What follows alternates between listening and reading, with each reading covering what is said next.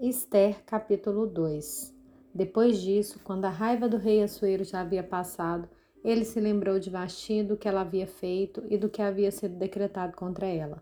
Então os servos do rei que o serviam lhe disseram: Que se procurem moças virgens de boa aparência para o rei, que o rei nomeie comissários em todas as províncias do seu reino, que reúna todas as moças virgens e de boa aparência no harém da cidadela de Suzã, sob os cuidados de Egai, eunuco do rei, guarda das mulheres, e que se dê a ela os produtos de beleza que desejarem.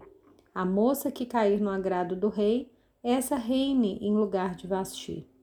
O rei concordou com isso e assim se fez.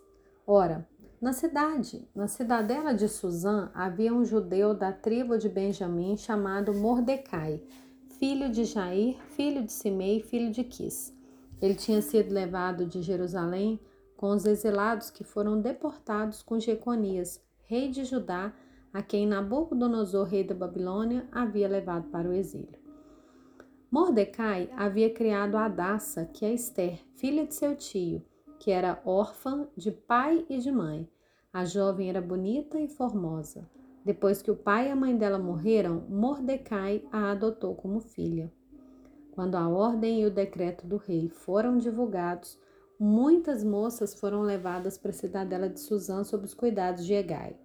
Levaram também Esther ao palácio real e a entregaram aos cuidados de Egai, guarda das mulheres. A moça lhe pareceu formosa e alcançou favor diante dele. Por isso, Egai se apressou em dar-lhes os produtos de beleza e alimentação especial. Também lhe deu sete moças escolhidas do palácio real e a transferiu com essas moças para os melhores aposentos do harém. Esther não havia declarado seu povo nem a sua parentela, pois Mordecai lhe havia ordenado que não dissesse nada a respeito disso. Mordecai passeava todos os dias diante do pátio do harém para saber como Esther estava passando e o que ia acontecer com ela.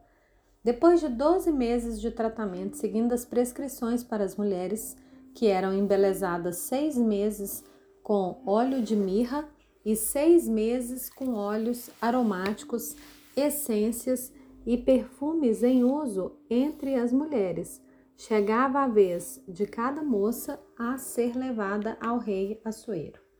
Então a moça ia ao encontro do rei e podia levar consigo tudo o que quisesse do harém para o palácio.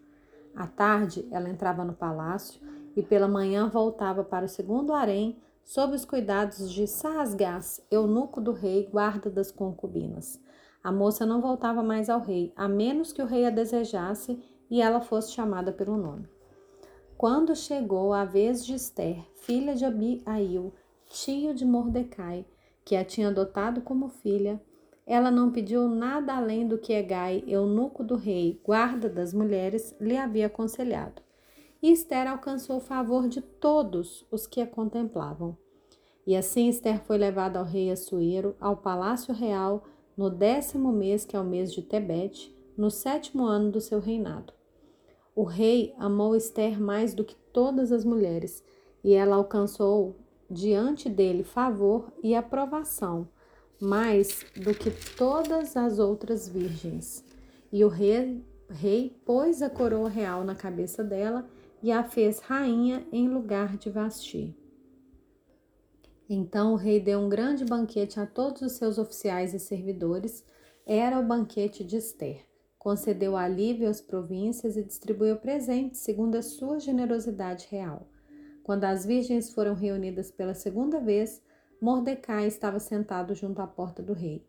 Esther ainda não havia declarado a sua linhagem e o seu povo, como Mordecai lhe havia ordenado. E Esther continuava a cumprir as ordens de Mordecai, como tinha feito quando este a criava. Naqueles dias, quando Mordecai estava sentado junto à porta do rei, dois eunucos do rei que se chamavam Bigtan e Teres e eram do corpo da guarda, ficaram indignados e planejaram matar o rei Assuero. Isso chegou ao conhecimento de Mordecai, que o revelou à rainha Esther, e Esther disse ao rei em nome de Mordecai. Investigou-se o caso e era fato, e os dois conspiradores foram pendurados numa forca. Isso foi escrito no livro das crônicas diante do rei.